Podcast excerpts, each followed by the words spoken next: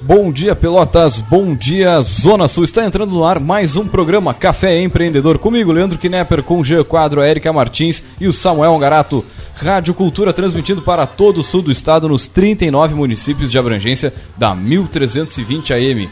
Hoje não temos como falar o tempo, pois sim, meu amigo, muito embora seja o dia após o Natal, inclusive a gente tem uma data muito especial Inclusive hoje. aniversário né? deste que vos fala, né? Muito bem, fazendo hoje 26 anos aí. É um, mandar um abraço para essa galera toda que nos ouve. E esse programa é gravado, como a gente está dizendo aqui, e não temos como falar do tempo, mas com certeza, como a gente fala, é tempo de empreender, é tempo de fazer o seu plano de negócios aí, como tirar aquela ideia do papel e transformá-la num negócio. E aí, vamos empreender? Café Empreendedor que tem o patrocínio de seu site novo. Multiplique seus negócios com a internet. Faça seu site novo já. Acesse seusitenovo.com.br e também trabalhamos em nome de Melhor Envio. Economize no frete e lucre mais. Acesse melhorenvio.com.br e também trabalhamos em nome de Sescom RS, Sindicato das Empresas de Serviços Contábeis do Rio Grande do Sul e também, é claro, para Cindy Lojas Pelotas, que atua em defesa dos interesses do comércio varejista de Pelotas e região. E também lembrando que você pode entrar em contato conosco pelo 3027 2174. Fala direto com a nossa produção. Nós hoje não estamos aqui, mas nossa produção vai anotar suas perguntas, a sua sugestão, seu comentário e vai nos passar. Ou também você pode entrar em contato conosco pela nossa página no Facebook. É facebook.com barra programa Café Empreendedor ou pelo e-mail leandro radioculturapelotas.com.br. E o nosso assunto de hoje é sobre o microempreendedor individual. E para isso a gente trouxe aqui o nosso grande poderoso, que daqui a pouco a gente já apresenta, mas para falar um pouquinho do MEI, né, que facilita, facilitou muito a vida de quem é, há um tempo atrás estava naquela. Na, trabalhando sem nota fiscal, trabalhando na sem na informalidade, conseguiu trazer muita gente para se formalizar, tirar nota fiscal, poder trabalhar para outras empresas. É, e é uma modalidade aí que ela é facinha de conseguir o CNPJ, basta entrar lá no site, né, se, se cadastrar lá no portal e, e, e eu acho que isso desburocratizou muito, né? Claro que eu, eu ainda desconheço como é que é o processo de fechamento de MEI, isso eu não sei como é que Vamos funciona, mas a aprender abertura... hoje, vamos aprender. Exatamente, é fácil.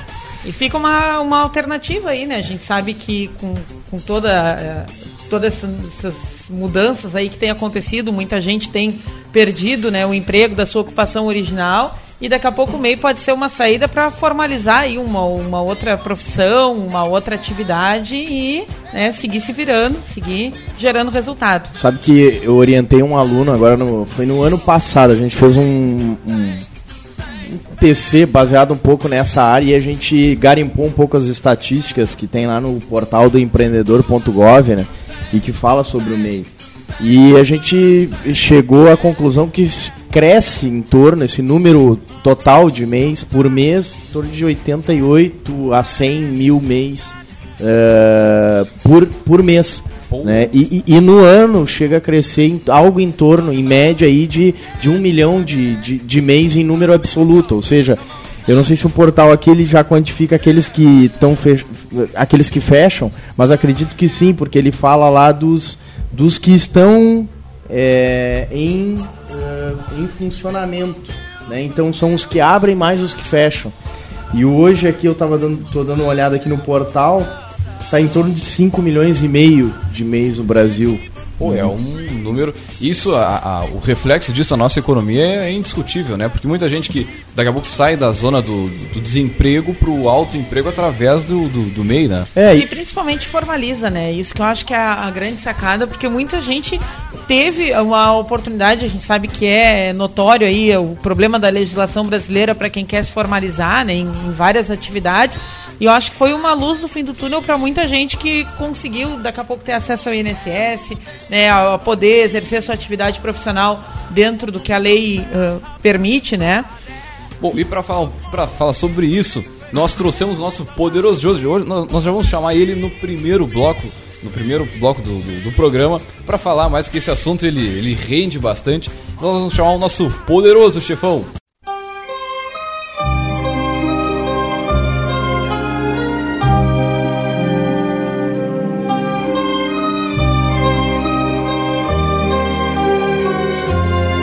Para falar sobre o microempreendedor individual, nós trouxemos ele, nosso poderoso da semana de hoje, é o Claudino Abreu, ele que é gestor de projetos e atendimento individual do Sebrae Sul.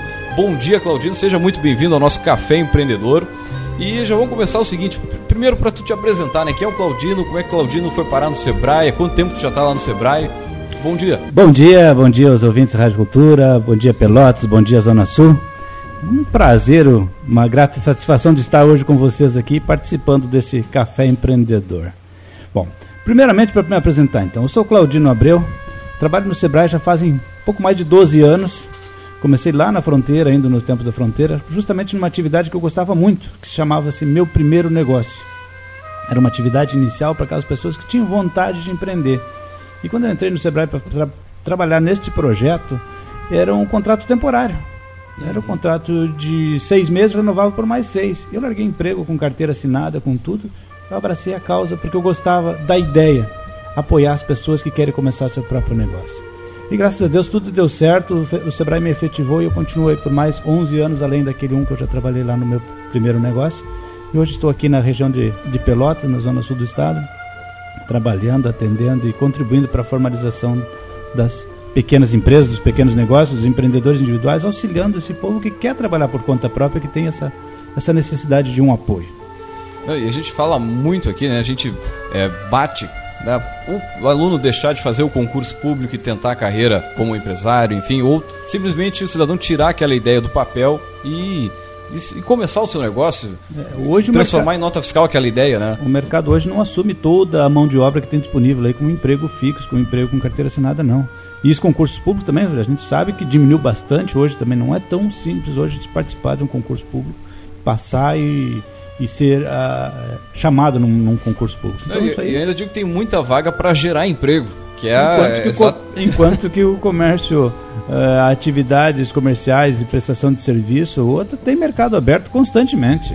Diz que a pequena empresa ela, ela, é, ela é responsável por cerca de 60%, 65% da, da, da mão de obra empregada em todo o Brasil. A micro e pequena empresa emprega 98% da mão de obra. Ah, 98%, é. então errei. Se, se dissesse 99, aquele 1%.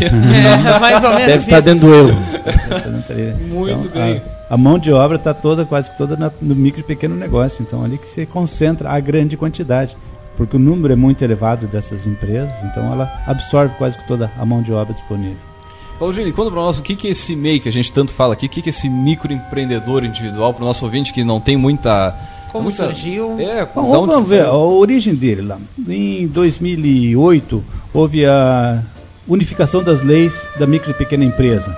Então, lá desde aquele período, uh, houve-se no, no, na lei geral da micro e pequena empresa falou-se no pequeno empresário, no empresário é, iniciante. Foi feita uma pesquisa, em 2008 nós tínhamos no Brasil 12 milhões de pessoas que trabalhavam na informalidade, atividades legais, lícitas, não é, não é na ilegalidade, atividade informal. Eram 12 milhões de pessoas que estavam no mercado de trabalho, que, que realizavam uma atividade legal, lícita, permitida, sem problema nenhum, só que eles estavam informais. Que tipo de atividade, Claudino? Vão pegar o pedreiro, o instalador elétrico, a cabeleireira, a manicure, pessoas que têm uma atividade legal, mas que estavam informal. Então eles não tinham benefício. Eu sempre gostei de pegar, quando a gente falava do, do MEI já desde o início, eu citava o exemplo do eletricista.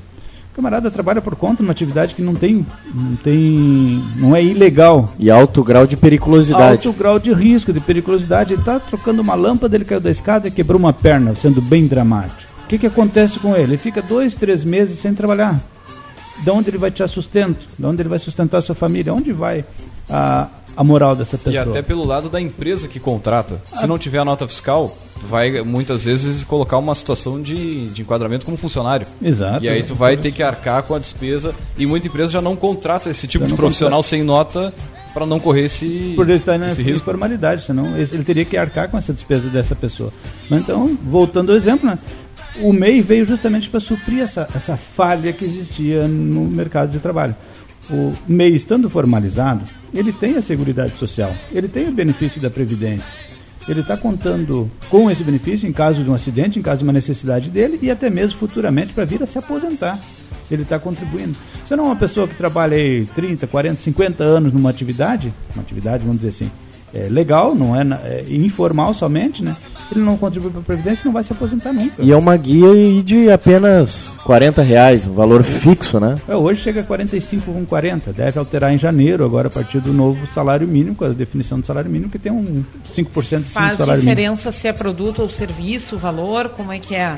O, a contribuição previdenciária é igual para todos os setores: comércio, serviço e indústria, fabricação de pequenas quantidades ela é igual. A contribuição previdenciária é 5% sobre o salário mínimo. Tem uma diferença sim, aquele que exerce ato de comércio, ele contribui simbolicamente também com o ICMS, o valor simbólico de um real. Então se ele exerce atividade de comércio, tem mais um real na sua guia. Se ele é prestador de serviço, ele também contribui é, simbolicamente para o ISSQN com a contribuição de cinco reais. Então, esse somando os 39,40 que seria da Previdência, os 5% sobre o salário mínimo, mais um real se ele exerce atividade de comércio, e se estiver junto na atividade de prestação de serviço, ele vai estar pagando 45,40, que é o valor máximo de contribuição até final de, de janeiro, né? Que é relativo ao mês de dezembro ainda. E Claudino, uma empresa, um MEI, né? Uma pessoa que se formalizou como MEI, ele pode estar enquadrado em mais de uma classe, tipo, ele é comércio e serviço ao mesmo tempo? Pode. É, o MEI permite que ele tenha até 15 atividades relacionadas no seu CNPJ. Lógico, essas atividades devem estar correlacionadas, elas Vamos pegar um exemplo assim, onde tem comércio e serviço. Comercializar peças automotivas e ter uma oficina de reparação.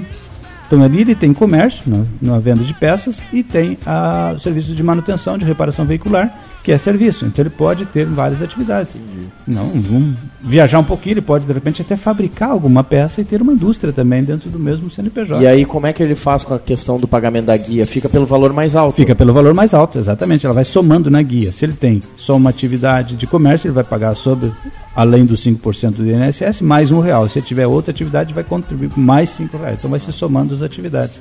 E até 15 atividades correlatas não pode ser contraditória ah, eu tenho salão de beleza e padaria. São coisas diferentes, né? então não, não estão correlacionadas.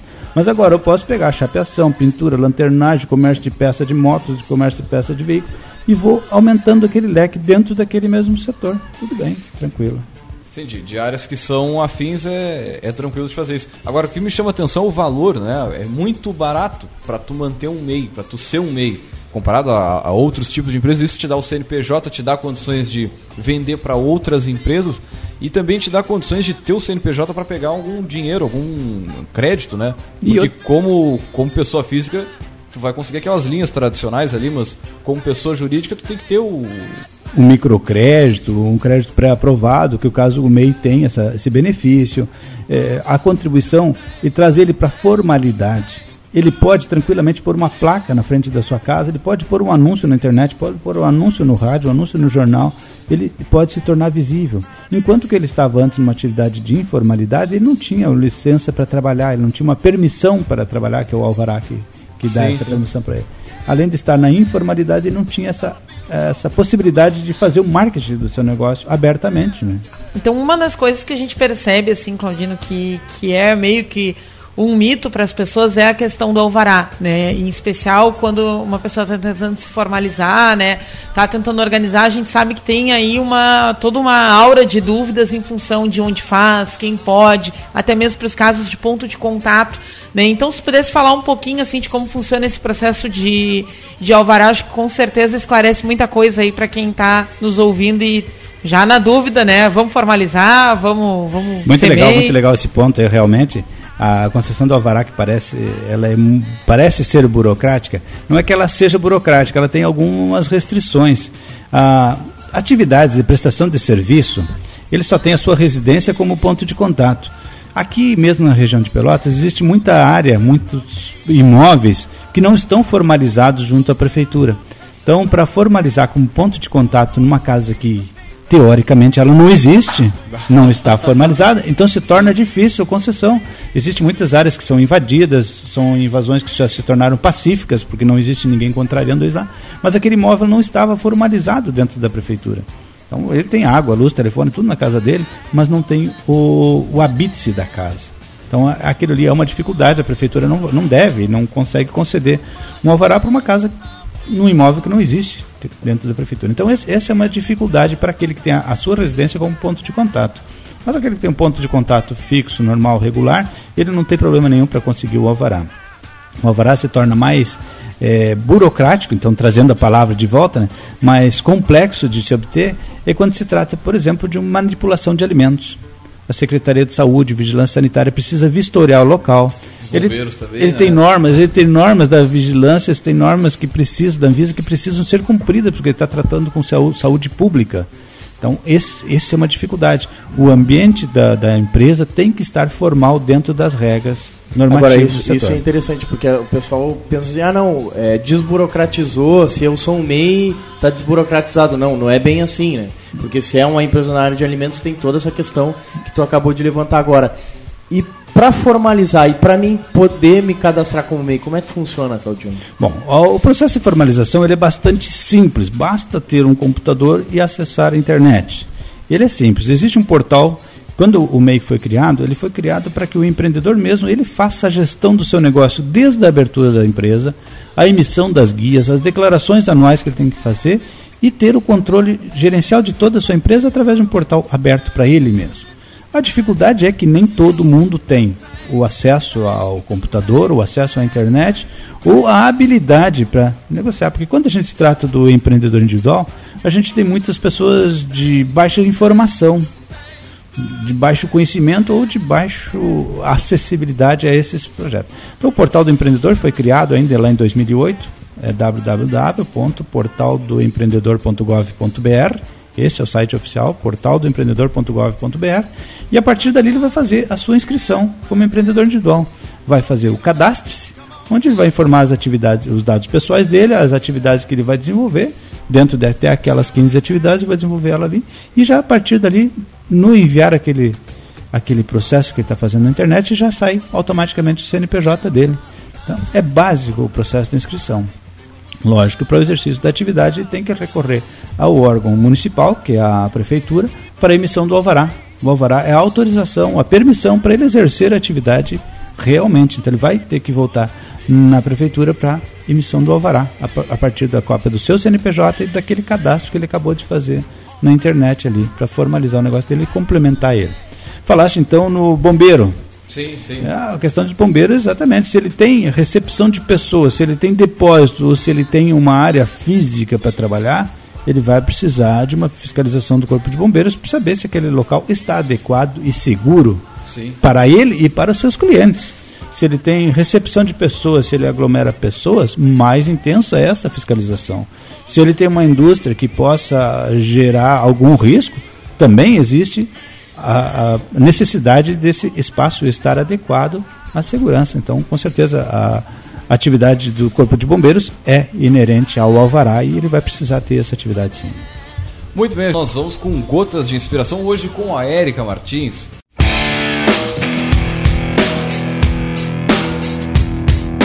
Tá bem, então, já que na, o Jean não está entre nós hoje, né? Deu, deu um VO aqui na gente. Uh, mas vamos, vamos representá-lo aí fazendo gotas de inspiração. Né? E a mensagem que fica para hoje, encaminhada pelo próprio Jean, é o seguinte: até o elefante nasce pequeno. Eu acho que isso tem tudo a ver com o que a gente está discutindo hoje, né? Porque você pensa assim, bah, eu sou micro, eu não devo me formalizar, eu, né, tô com dificuldade, né? Abrir um negócio não é para mim, né? Não, tem, tem que pensar nisso, né? É, é, um, é um trocadilho meio engraçado, né? Mas é, é isso. Até quem chega grande um dia começou pequeno. Mas né? agora né? então... isso, e, e, isso é interessante. Eu estava uma vez numa, numa reunião do Sebrae e o diretor Derli falou mesmo né, que é, não chegam a 10 empresas no estado que nasceram grandes. O resto tudo é empresa que nasceu dentro de casa, no. Um pequeno negócio. Pequeno negócio. Partir de um pequeno Steve negócio. Jobs, se, pensa, se pensasse nisso. Né? Se a, garagem, a famosa garagem. Exatamente, né? Então. não é mais garagem. É. o sócio dele. Vamos, vamos deixar essa frase na, na reflexão do nosso ouvinte e voltamos já já.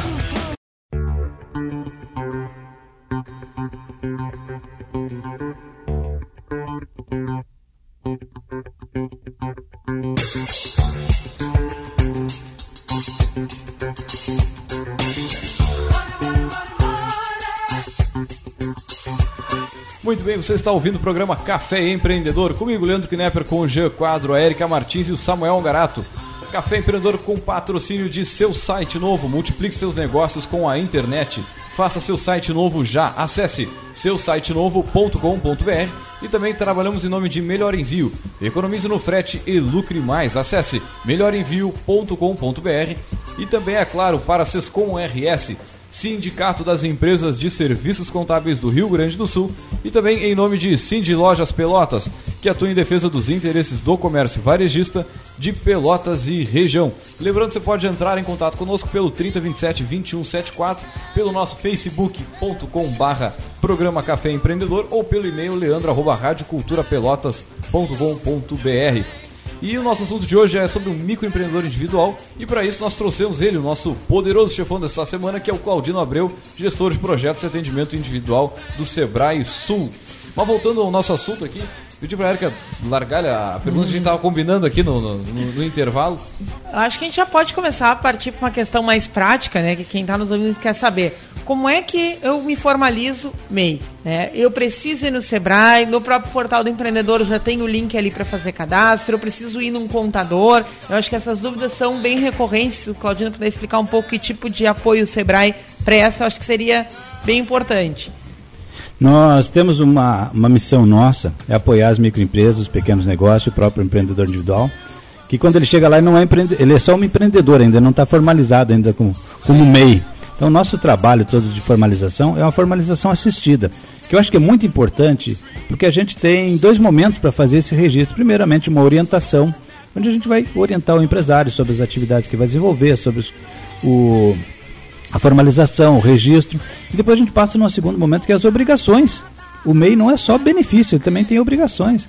Ele tem que ter um controle financeiro, ele tem que ter um, um, um valor limite para trabalhar, vocês dão uma passada no, com plano de negócios, alguma orientação mais na linha de gestão nessa Inicialmente, nessa sim, na primeira fase, primeira fase, na primeira orientação é justamente sobre o negócio dele que ele vai desenvolver, a atividade dele. O que, que ele tem que se preocupar, as licenças ambientais, as licenças sanitárias, tudo o que ele tem que fazer. E a gente dá uma orientação básica na, na atividade dele. Eu não ajudo ele a montar o plano de negócio dele porque ele não me procurou para isso, ele está preocupado com a formalização. Mas a gente tem que dar algumas pinceladas sobre esses setores, sobre essas atividades que tem que fazer. E no segundo momento, a gente faz as, as informações sobre a obrigação dele. Controles, declaração anual que ele tem que fazer todos os anos, o, como emitir a guia de pagamento, então a gente faz todo um trabalho assistido ao empresário, como estava explicando aqui antes para o Samuel. A questão é uma, uma reunião de quatro horas de duração. E durante essas quatro horas o camarada vai sair dali com controle, com domínio da sua atividade. Então nós fazemos todo o processo e eu acho muito bom que ele procure o Sebrae antes de se formalizar. Todo ele é gratuito, nós não temos custo nenhum. O empreendedor individual foi feito para gratuitamente ele ser é, formalizado e a única coisa que ele vai ter, a despesa única que ele vai ter é os 40 e poucos reais, 45 reais com 40 que ele está pagando hoje por mês da sua Seguridade Social e do seu ISS, no caso prestação de serviços, aqueles valores que eu falei no início do, do nosso bloco anterior, como é, custos da atividade dele. O, não existe a necessidade hoje, Érica, de, conta, de contador. Um empreendedor individual não precisa ter. Esse custo, assim, esse custo desaparece já a partir da formalização. Então ele não precisa ter um contador. O programa do, do empreendedor individual foi criado para que ele mesmo faça a gestão. Mas se ele não souber, o Sebrae dá todo este apoio gratuitamente para ele. Então não precisa ir no, no contador para fazer a formalização, nem para emissão de guias, nem para ter a sua contabilidade. A contabilidade do MEI é dele mesmo, através de um um formulário que tem no próprio portal ou através de um caderno, um livro caixa que ele mesmo cria para ter o seu controle do, dos valores que entra e que sai da sua empresa. Agora, através do lado do projeto Negócio a Negócio, que a gente trabalha na Católica, né, que é um projeto uhum. Sebrae, em parceria com a, com a universidade, é, nós visitamos vários MEIs para fazer atendimento. E a gente vê que é muito comum hoje o pessoal que se formalizou MEI, eles não emitem a sua guia de faturamento mensal, né? E, e, e, também, como não, não elaboram ela, não guardam. Eu acho que isso, isso é uma obrigação do MEI, né? Tem alguma outra obrigação, Claudino? Não, a obrigação, além de pagamento da guia, que ele tem que fazer, o DAS, que ele tem que recolher todo mês. Hoje o governo federal encaminha para a residência do MEI, encaminha lá o, o bloquinho para ele fazer o pagamento das suas DAS, aquela guia que tem que recolher todos os meses. O governo federal já encaminha para ele. Se ele perdeu o prazo, se ele esqueceu de pagar no dia, ele pode entrar no portal e emitir a guia. Mas muita gente recorre ao Sebrae justamente para reemissão dessa guia por um problema ou outro de atraso na sua, no, seu, no seu pagamento, mas é mensalmente é o único compromisso que ele tem. Uma outra dúvida que eu vi que o pessoal tem muito nesse momento de formalização é com relação ao capital social. Né, porque pede a indicação de um capital social, ele pode ser zerado. Uh, quais são as orientações que vocês passam uh, para essa informação. Eu acho que é o que, que é o capital social, é, porque é. nos vendo, muitas vezes não nem sabe o que, que, o que, que é isso, né? O capital social é o patrimônio da empresa, é o valor com que ele está iniciando a atividade. Vamos pegar um exemplo aí, uh, uma empresa, uma oficina mecânica. Ela tem o seu capital social justamente nas máquinas e equipamentos que ela tem dentro da empresa. Não é objeto de comércio dela, mas são os objetos que ela vai ter para exercer a atividade. Ah, então, a oficina mecânica lá vai ter o valor do seu elevacar, o valor do seu macaco hidráulico, o valor das suas ferramentas. Aquele ali é o capital social da empresa. Independente do valor. Independente do valor, aquele é o valor dele. Então, ele vai atribuir um valor monetário para aquilo ali e vai informar na sua formalização aquele capital inicial. É muito importante esse capital social não ser zerado. O sistema admite até um real de capital social. Não vai discutir com o empreendedor, não, mas realmente só tem um real. Ele pode botar lá. Mas na hora que ele for fazer um cadastro bancário, por exemplo, quando for fazer um um financiamento, vão olhar lá no cadastro dele, tem o cadastro, o capital social de um real. Não, não condiz com a realidade dele. Se ele, se ele tem dentro da oficina dele lá várias máquinas, vários equipamentos, aquilo ali é o patrimônio dele, o patrimônio inicial, o capital inicial que tem na empresa dele. Então é importante que ele faça realmente a mensuração desse valor do capital social para registrar corretamente na formalização. E pegando esse, esse mesmo mecânico, por exemplo, se ele tiver ah, dois, três, quatro ajudantes, como é que funciona para é, contratar essa dentro era uma do, pergunta, do a questão de MEI pode ter funcionário, o quantos? MEI, é, exatamente, isso aí, se ele tiver dois, três, ele já não se considera não mais MEI. Ah. Os enquadramentos do MEI é hoje ter um faturamento mensal de até 60 mil por ano, ter no máximo um funcionário. Ele não pode contratar dois funcionários. Nem estagiário depois disso? Nem estagiário, não. O máximo dele é um funcionário, é um funcionário até um funcionário. Ele trabalha sozinho ou no máximo com um ajudante. Então ele não pode ter mais que, que um funcionário, senão ele se desenquadra de microempreendedor individual e passa a ser uma microempresa. Ele não pode ter filial, e não pode ter sócios na empresa dele. Ele é sozinho, por isso ele é microempreendedor individual. É sim, óbvio, sim. né? Então ele é individual, não tem sócio na, e não pode ser sócio de uma outra empresa também, né? Agora eu acho, eu acho engraçado alguns tipos de empresas assim, né? É, e, e, chega a ser um pouquinho complicado para quem não é do ramo, mas por exemplo o salão de beleza, né? Tu chega no salão de beleza e, e, e, e tu tem lá várias pessoas trabalhando e, cada pessoa é um é um MEI. Sim. É um MEI e e fica uh, vinculado né, àquele salão. É, no mesmo endereço eu posso ter três ou quatro pessoas formalizadas trabalhando junto. Um lá é especializado em cabelo, outro é em manicure, outro é maquiagem. Então está se associando três ou quatro pessoas, como tu cita o exemplo aí, dentro do mesmo local. Mas cada um é dono do seu próprio negócio. Cada um é dono do seu cliente, atende o seu cliente individualmente. Divide a área física, né? divide isso, a área física, é, divide os custos desta área física. O complicado é quando se usa do MEI para fazer alguma manobra em relações trabalhistas, né? Bom, eu tenho uma, a minha empresa, então eu quero que vocês, os três aqui que trabalham comigo, sejam MEIs e vocês trabalham numa relação como se fossem meus fornecedores, é. mas na prática são meus empregados. Né? O MEI, é... o MEI proíbe, proíbe essa sessão de mão de obra. Isso é comum, a gente pode perceber, várias vezes já tive a oportunidade de perceber isso dentro do exemplo da construção civil. Sim. Um empreiteiro contrata vários meses para uma atividade dentro, para, é, vamos dizer, esconder as relações trabalhistas com os funcionários. Bota lá quatro pessoas para trabalhar numa obra, um com a especialidade em eletricista, outro em pedreiro, outro em encanador. Enfim, ele contrata isso é uma sessão de mão de obra. Isso não, na realidade não é permitida pelo MEI. Isso não deve ser permitido. Mas isso, isso também não seria o mesmo caso do salão de beleza, Claudino? Se for como nós falamos, no exemplo, de que cada um cuida dos seus clientes, cada um é dono do seu cliente e é formalizado, mesmo que esteja dentro do mesmo espaço, se for regular essa, esse vínculo. Agora, se existe um, um que é dono do salão e os outros são trabalhadores ali dentro e pagam por isso, isso é sessão de mão de obra. Então, se, não por é exemplo, legal. assim, tem um salão aqui, a gente divide o aluguel do salão, não tem um dono, ok. Agora, se tem um dono do salão. Daí é ilegal. Daí é sessão de mão de obra. Daí está escondendo relações trabalhistas. E me diz uma coisa, Claudino, para contratar o, o empregado, precisa de contador? Precisa. O que, que quanto paga mais ou menos assim é, de Um empregado, um funcionário do, do MEI, ele tem os mesmos benefícios que teria qualquer um outro funcionário com carteira assinada. Inclusive, ele vai ter a sua carteira assinada, ele vai ter um recolhimento de INSS, vai ter um recolhimento de fundo de garantia. E para essas atividades do INSS e fundo de garantia, o MEI não consegue sozinho entrar lá no portal e fazer a emissão das guias para esse pagamento. Então, neste caso de ter um funcionário, ele vai precisar de um contador que tenha o acesso digital para fazer a emissão das guias de recolhimento, a GFIP, para recolhimento do INSS e do Fundo de Garantia. E até mesmo para fazer a folha de pagamento, né, para saber os cálculos exatos do fundo de, do 13 terceiro de férias, o contador é que vai fazer esse trabalho para ele. Então, no caso de ter o, conta, o contratação de um funcionário, ele vai precisar sim de um trabalho de, eh, de um apoio especializado, que é o contador para essa atividade. E tem alguma facilidade na questão do valor dos impostos com relação aos outros mo- modelos de empresa? Sim, existe. O valor de contribuição do INSS, por exemplo, de um funcionário do MEI, ele é diferenciado. Enquanto que outras empresas recolhem 20%, somando a parte empresarial com a parte funcionário, no caso do MEI, esse recolhimento é de 11%. Ou seja, 8% é contribuição do funcionário e 3% é do empresário, do empreendedor individual. Então, aí, Já facilita também. já aí já, é, já há uma diferenciação de, de valor. O FGTS é o mesmo, mesmo valor de contribuição, 8%, e sai todo do bolso do empresário. Qual é o valor mensal que o MEI pode emitir em nota fiscal? A referência é mensal ou anual? A referência é anual, lógico que ela é dividida mesmo. Hoje, a referência anual é de 60 mil por ano, não somente com emissão de nota fiscal.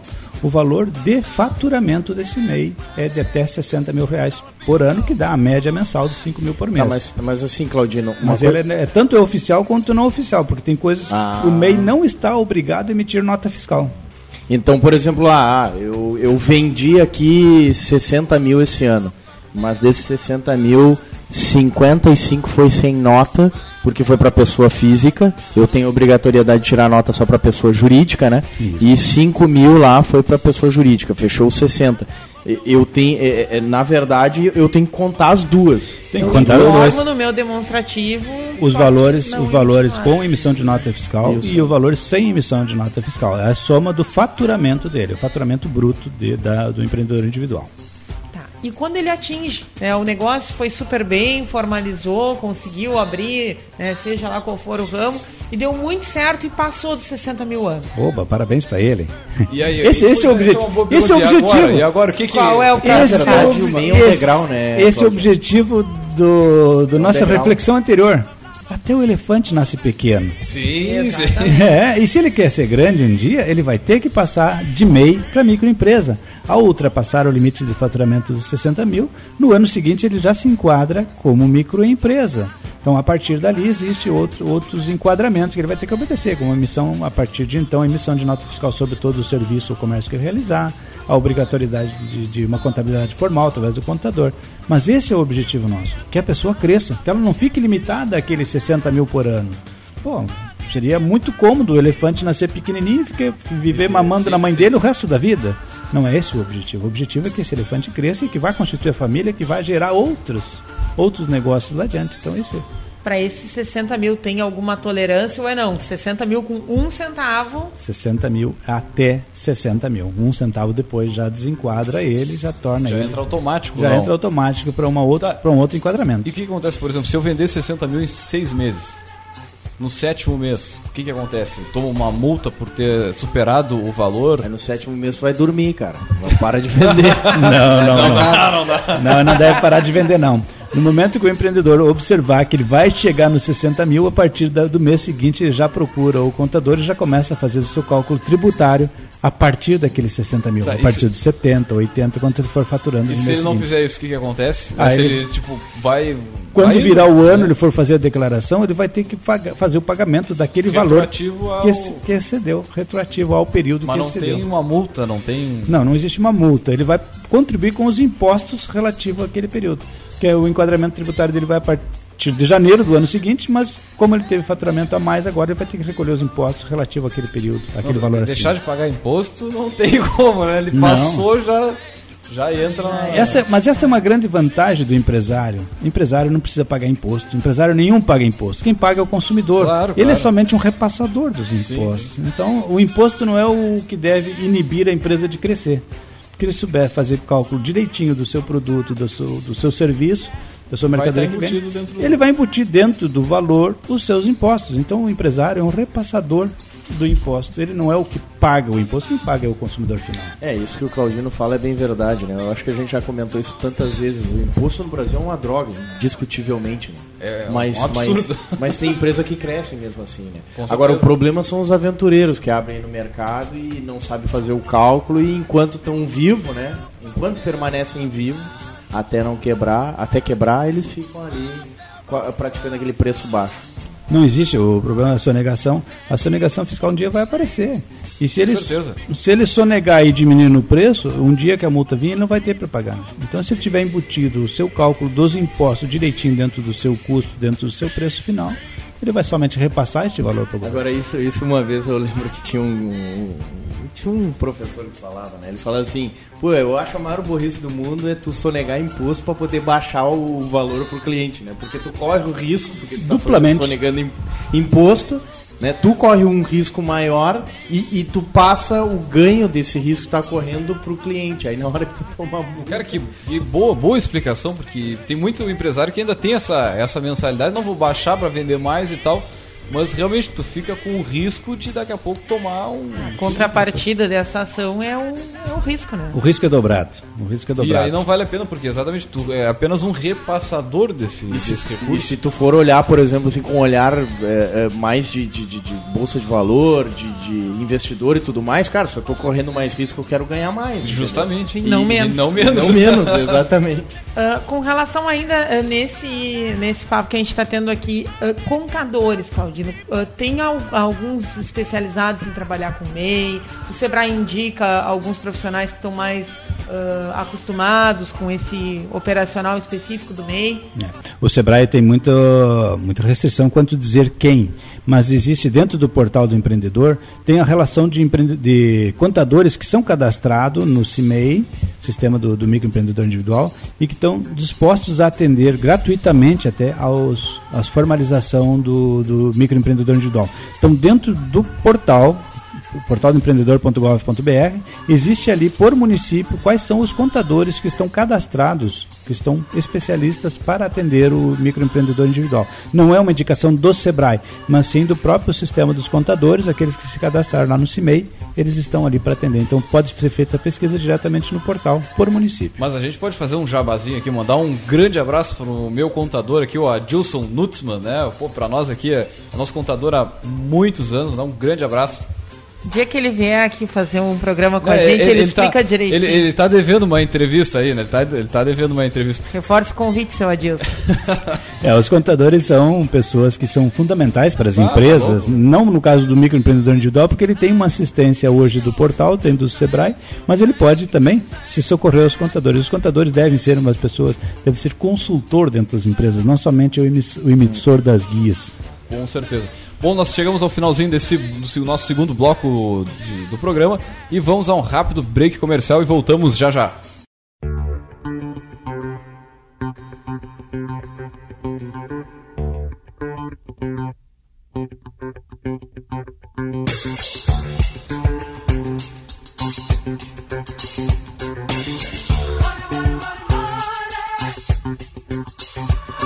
Muito bem, você está ouvindo o programa Café Empreendedor. Comigo, Leandro Knepper, com Jean Quadro, a Erika Martins e Samuel Garato.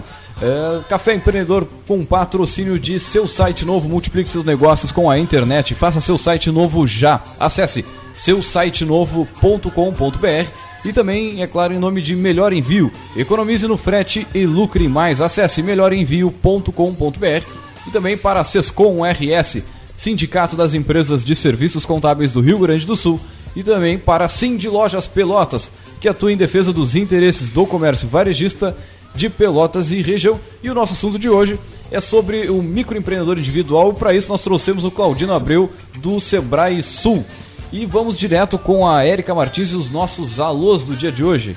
Um alô pro pessoal que andou aí curtindo, interagindo com a gente na nossa página do Face, o facebook.com.br programa Café Empreendedor. Né? Então, para o Mauro Bessa, para Mari Miranda, para o Matheus Prestes, para o Balduino Birhaus, para Andiara Magalhães, para o Jimmy Azevedo, Patrícia Vaz, Emerson Longaray, Vanessa Olione, Pamela Marques, Mairon Moreno, Juliana Soares, Rosemary Poça, uh, Viviane Belmudes. Então, um abraço para todo esse pessoal que está acompanhando aqui o nosso, nosso trabalho no Café Empreendedor. Lembrando que a gente gosta muito de receber aí sugestões, indicações, né? Uh, manda um inbox pra gente ali, ó, oh, gostei disso, não gostei daquilo, quem sabe faça um programa com tal tema. Então, uma coisa, um retorno que a gente gosta muito de receber. Com certeza também mandar um grande abraço pro Fabrício Cagol, da MZ Advocacia, e pro Jonas Rad, que também tem escritório de contabilidade, e pro nosso amigo Dionis Almeida aí, que é, tem, é, tem a revista agora do Fragata, né? A revista de, é um guia empresarial que circula somente no Fragato. Um grande abraço para esse pessoal empreendedor. Tem algum alô para mandar aí, Claudino? Pessoal que tá escuta? o alô vai para toda a, a, turma dos empreendedores individuais que se socorrem hoje do Sebrae. Estamos de portas abertas lá para receber. Então, toda a pessoa que trabalha por conta própria como empreendedor individual, vai o nosso reconhecimento e o nosso abraço neste final de ano. Show de bola, show de bola. Vamos com a nossa estante do Café Empreendedor. Vamos. Final de ano chegando, aí todo mundo ajustando as metas para o ano que vem. Então o livro de hoje ele é muito inspirador. Bilionários, o que eles têm em comum além de nove zeros antes da vírgula. Nossa! É, ele foi escrito pelo Ricardo Jeromel, que é um jornalista brasileiro, né, que trabalha na Forbes e trabalha então com, esse, com essa atividade de pesquisar dados para emitir aquelas listas atualizadas dos maiores bilionários do mundo. Então o trabalho dele todo dia é ficar verificando uh, dados, patrimônio, informação de todos os as maiores fortunas do mundo, né? Ele conta no livro às vezes até que o pessoal vai atrás tirar satisfação. Ah, eu tenho mais dinheiro do que tu me disse que eu tinha lá no guia e tal. Então ele tem um, ele vive de perto, né, com esse pessoal e ele começou então a observar comportamentos desses, uh, desses bilionários, né? E escreveu o livro para que a gente possa aprender um pouco, né?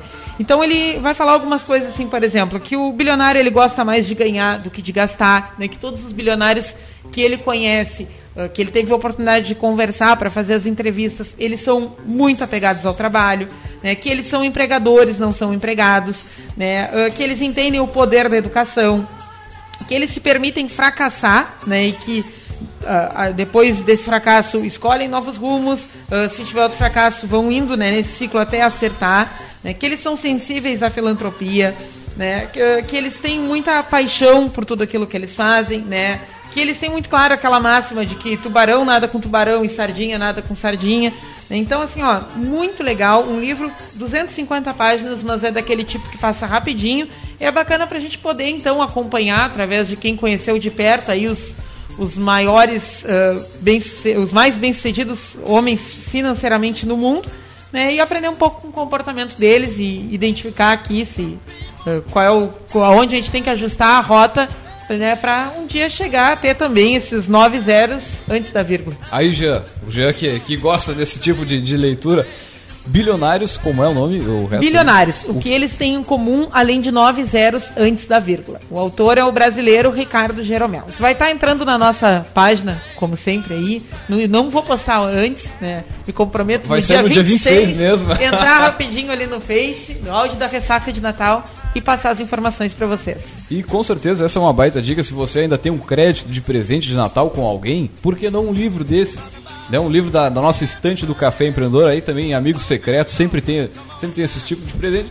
E nossos livros eles sempre se encaixam no valorzinho de 20, 30, 40 pila. E com certeza esse tipo de leitura vai fazer uma baita diferença para ti, meu amigo. Bom, vamos voltar com o nosso poderoso chefão do, de hoje, o Claudino. Vamos, vamos seguir aqui com o Claudino. Claudino, então, assim, uh, se daqui a pouco a pessoa se formalizou e no meio do caminho, seja pela razão que for, tem que encaminhar o fechamento então, do seu registro como MEI. Né? Como é que se procede? É possível? Né? Como é que funciona esse momento? Vai a seis meses também, assim, que nem a empresa, digamos, mais do mercado tradicional. as maiores, né? Tu leva seis meses até um ano para fechar uma empresa. É, exatamente. Mas o, o MEI, ele tem uma outra vantagem que a gente não comentou aqui antes. O MEI, ele pode trabalhar formalmente com carteira assinada de uma empresa e ter a atividade complementar de empreendedor individual, ou seja, nas horas de folga ou no final de semana. Então ele pode trabalhar com as duas coisas, não existe impedimento. Ele não pode ter sócio na empresa, ele não pode ser sócio de outra empresa, mas ele pode ter uma atividade formal com carteira assinada no outro ambiente. Que legal, Olha não sabia, não que sabia barbado disso. tu que nos escuta. Não tem desculpa, né? Não tem Não desculpa. tem Se ele desculpa. tem, se ele tem um espírito empreendedor, e trabalhar, sei lá, como pintor ou mecânico na tua própria empresa no sábado e domingo. No sábado e domingo, perfeitamente, tranquilo, não tem problema nenhum. Não existe Que impedimento de ter a carteira assinada como uma empresa e ter a, formalização como empreendedor no outro, outro ramo ou no mesmo ramo, trabalhando em horários diferentes. Não existe esse impedimento. Bem, vamos lá, o fechamento da empresa. Para algumas atividades, realmente o cliente tem que buscar certidões dos últimos cinco anos de atividade da empresa para poder encaminhar para a Receita Federal, para poder fazer a baixa, tem todo um trâmite. Já no caso do empreendedor individual, não. A única coisa que ele não deve deixar para trás, não deve deixar de contribuir, é as guias, aquela mensal de R$ 45,40, pagar até ao, do mês do fechamento. Até aquela última guia ele deve de contribuir. Senão ele vai ficar com aquela dívida em aberto lá no, no sistema unificado da Receita e INSS. Ele vai ficar numa dívida ativa, que um dia, quando ele vier precisar de uma certidão, qualquer coisa, ele vai estar em débito lá, não vai obter essa guia. Não sei se a Receita vai vir cobrar dele, né? Mas ele vai ficar com aquela dívida em aberto e não, não vai conseguir obter uma guia. Quanto tempo, mais ou Dever, menos? dever para a União não é uma surpresa muito é, grata, não. Não é nada satisfatório, não é nada bom dever para a União. Mas o fechamento é diretamente no mesmo portal que ele fez a abertura, o www.portaldoempreendedor.gov.br. Tem um tutorial ali como fazer a baixa da empresa. Ele pode ser feito todo online, então. Diretamente online e é questão de 5 minutos e está baixada a empresa dele. Sério? Sem custo. Sem Nossa. custo, sem custo nenhum para fazer a baixa. É cinco minutinhos ali, portal tra- trabalhando tranquilamente, vou- a internet funcionando bem, cinco minutos a baixada a empresa dele. Eu vou ser sincero, eu quando uh, a gente conversando aqui, a facilidade de abrir, mas eu pensava, quando for fechar, nossa, deve ser assim. Não, ele é totalmente sem burocracia para fechar. A única coisa que ele deve ter é o cuidado de não estar com guias atrasadas, Sim, sim. com guias vencidas Essas guias, tu programa. falaste Exato. antes, ele recebe em casa. Qual é, o, qual é o dia de vencimento? Todo dia 20 é o dia de pagamento do DAS. Todo dia 20 de cada mês. Guia unificado. Tudo que ele precisa pagar É tá nesse, É. nesse valor. Exatamente, 45,40 é o valor máximo que ele paga ainda nesse ano de 2016, 2015. 2016 vai ter alteração, que eu não sei ainda quanto vai ser o salário mínimo, mas vai ter uma alteração de valor a partir da contribuição do mês de janeiro, ou seja, em 20 de fevereiro, quando for pagar a contribuição do mês de janeiro, ele vai pagar um pouquinho mais por esse valor. Que eu ainda não sei qual é esse cálculo. Acho que seria legal também tu falar um pouco, Claudino, das capacitações que o nosso Sebrae aqui oferece, que podem ajudar o MEI, porque às vezes a gente sabe que uma pessoa acaba abrindo um negócio meio que por um, ah, uma circunstância de vida e ela entusiasmo da- não pouco, é né? ou por entusiasmo ou às vezes né por falta de uma outra opção enfim diversos motivos e a pessoa nem sempre tem uma bagagem prévia, uma formação prévia que instrumentalize ela para abrir aquele negócio. Então, se puder falar um pouquinho sobre as capacitações que o Sebrae aqui em Pelotas oferece, que podem ser de interesse do meio, acho que seria uma boa dica. Todo empresário precisa de se qualificar para o exercício da sua atividade. E o MEI não escapa disso. Então, nós temos uma, uma série hoje que são sete oficinas que o Sebrae tem para qualificar melhor o empreendedor individual. Então, são produtos bem simples, tem uma duração de três ou quatro horas cada oficina dessa. Nós temos uma grade que a gente disponibiliza essas capacitações durante o longo do ano. Nós temos lá, são as oficinas chamadas SEI, mas não é que eu saiba, é SEI porque é Sebrae para o empreendedor individual. Então esse, essa é a abreviação do SEI. Então as oficinas SEI tem como controlar o dinheiro, como vender, como comprar, é, trabalhar em conjunto. E daí tu sai da, só da questão é, como abrir, como fazer a parte documental, mas tu já vai pra parte de gestão dessa De pequena gestão empresa negócio, mesmo. Que essa Exatamente. parte documental é aquela gratuita, né? Sim, É, sim. é, Essas do CI, elas são pagas? Não, são todas essas oficinas que nós temos para o empreendedor individual, todas elas são Ah, gratuitas. Vamos dizer, que barbada, né? Tá tudo ali. É, é só o cidadão pegar a ideia que tá na cabeça e dizer, olha, vou começar esse negócio. Exatamente, nós estamos lá como empreender, como planejar meu negócio, uma oficina SEI de três horas de duração sobre planejamento, para o, o empresário poder analisar se ele está no caminho certo, se aquele negócio dele é viável economicamente, financeiramente, para ele fazer uma avaliação prévia do seu negócio. Então a oficina SEI ela é direcionada para orientar o empreendedor, para que ele seja o gestor do seu negócio e que saiba tocar ela para frente. Agora, não tem desculpa, né? Às vezes Eu- o cara vai, vai, vai isso, falando cara. assim, tchê, não, não, Agora no início do ano. É, pá, não, virada do ano, não tem apoio. Cara, tem.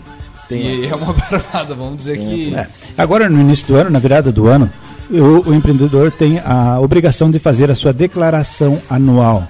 Ou seja, é o momento dele informar a Receita Federal quanto ele teve de faturamento no ano. Então, no ano de 2015, ele teve X de faturamento, ele vai ter que fazer essa declaração.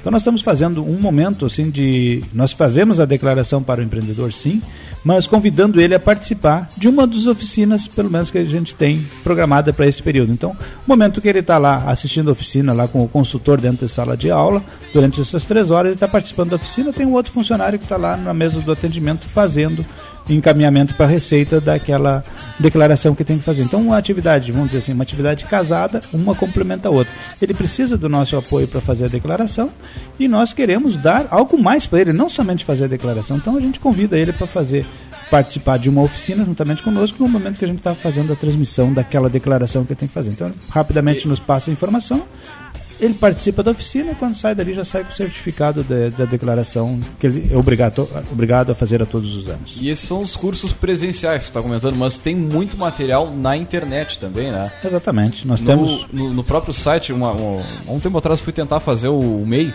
Uhum. e eu vi que tem um programa que ele te dá um passo a passo, mas é um software que vai te dizendo, olha, primeiro faz isso, faz aquilo, faz aquilo outro. E, e lógico, tu analisando tudo isso, conhecendo antes e ainda depois fazendo o curso presencial. É complementar. tá- É complementar. É, no presencial ele tem muito mais facilidade até para trocar a, a informação com o consultor na hora. Surgiu a dúvida ali na hora e ele já tem a resposta na hora. Enquanto que num curso online, tu entrar no chat lá, tu vai encaminhar a tua pergunta. e às vezes até é mais difícil de se expressar é, escrevendo Claro, do que claro. falando. É, e, Então, e- e tá lá com uma turma de gente que tá no mesmo, enfrentando o mesmo processo que ele, a troca de A informação. mesma troca dificuldade. paralela não é somente com o consultor que está na frente, com o instrutor que está na frente, mas a troca paralela é, É um uma grande parceria ganho. de negócio, né? Pode sair num contato desse. surge uma, uma rede, de repente, uma rede de relacionamento com outros ali que estão. Ah, fulano lá tem um produto ali que é complementar ao dele, ele pode estar indicando o cliente para aquele, ou pegando os clientes daquele, enfim, a, a rede que você forma nessas salas de aula é muito boa. Então não tem desculpa mesmo. Hoje é dia 26 de dezembro.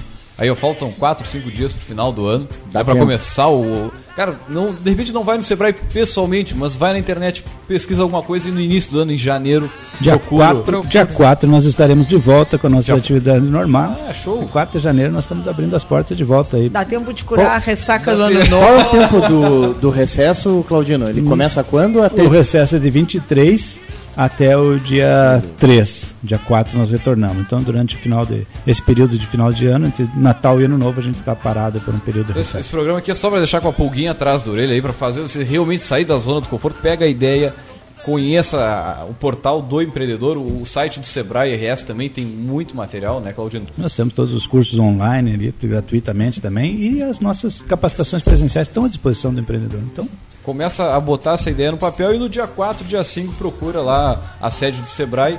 E acho que já, já encaminhando para o finalzinho do nosso programa. Só um parênteses, mandar um abraço aí para todo o pessoal do Sebrae Sul aqui, né? O Ah, pessoal sempre certeza, disponível, é sempre parceiro quando a gente quer fazer algum evento, quando lá no IF mesmo, volta e meia a gente né, recorre ao pessoal aqui, ah, muito, muito disponíveis, muito ah, dispostos a interagir com a comunidade, né? Então, parabéns aí para toda a equipe, um grande abraço.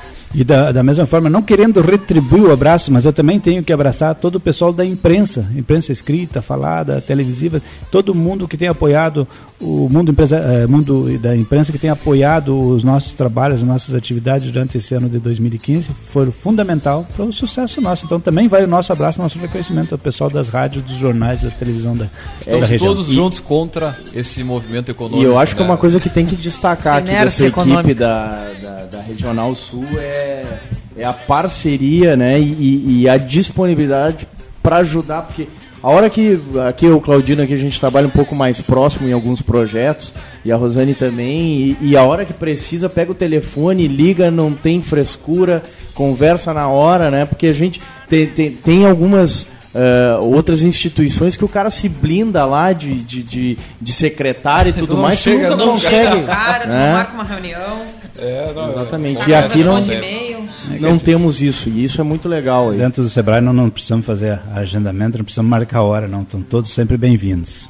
Claudino, para a gente fechar esse programa de hoje, que é um assunto espetacular para a gente fechar o ano com chave de ouro, eu gostaria que fizesse um convite para o nosso amigo aí que está ouvindo, que quer abrir a empresa, conhecer lá, que ainda não, nem sabe onde é que fica o Sebrae, para ir lá tomar um café, enfim. É, nós vamos, vamos ter o café ano que vem. Nós não temos café ainda na nossa recepção, mas isso aí fica o convite para visitar a nossa, nossa, a nossa sede. Nós estamos ali na, na Félix da Cunha, número 618.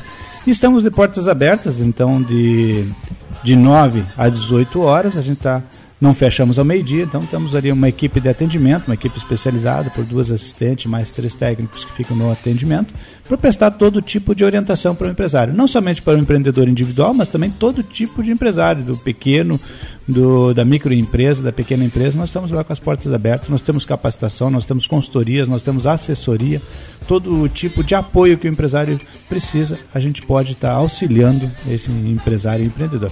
E as pessoas físicas que querem se tornar empresários, também nós temos planejamento, nós temos é, plano de negócio para ver a viabilidade do seu negócio antes de botar a mão no bolso, para gastar o dinheiro no negócio, ver se esse negócio realmente bastante, vai dar certo. Né? Então a gente nos colocamos à disposição de todo o empresário e todo empreendedor apoio a nós. Também temos um canal 0800, é o mais simples de guardar, 0800 570 0800. Também com uma equipe especializada para fazer os atendimentos ao nosso empresário, ao nosso empreendedor. Muito bem, gostaria de agradecer a presença do nosso poderoso Claudino Abreu, deixar um grande abraço e agradecer o pessoal da, da, nossa mesa aqui. Hoje, casualmente, o Jean não, não estava conosco, um grande abraço ao Jean. E vamos fechando esse café empreendedor. Lembrando que de segunda a sexta-feira a gente tem o café das 11h15 às 11h30. Um grande abraço e até lá!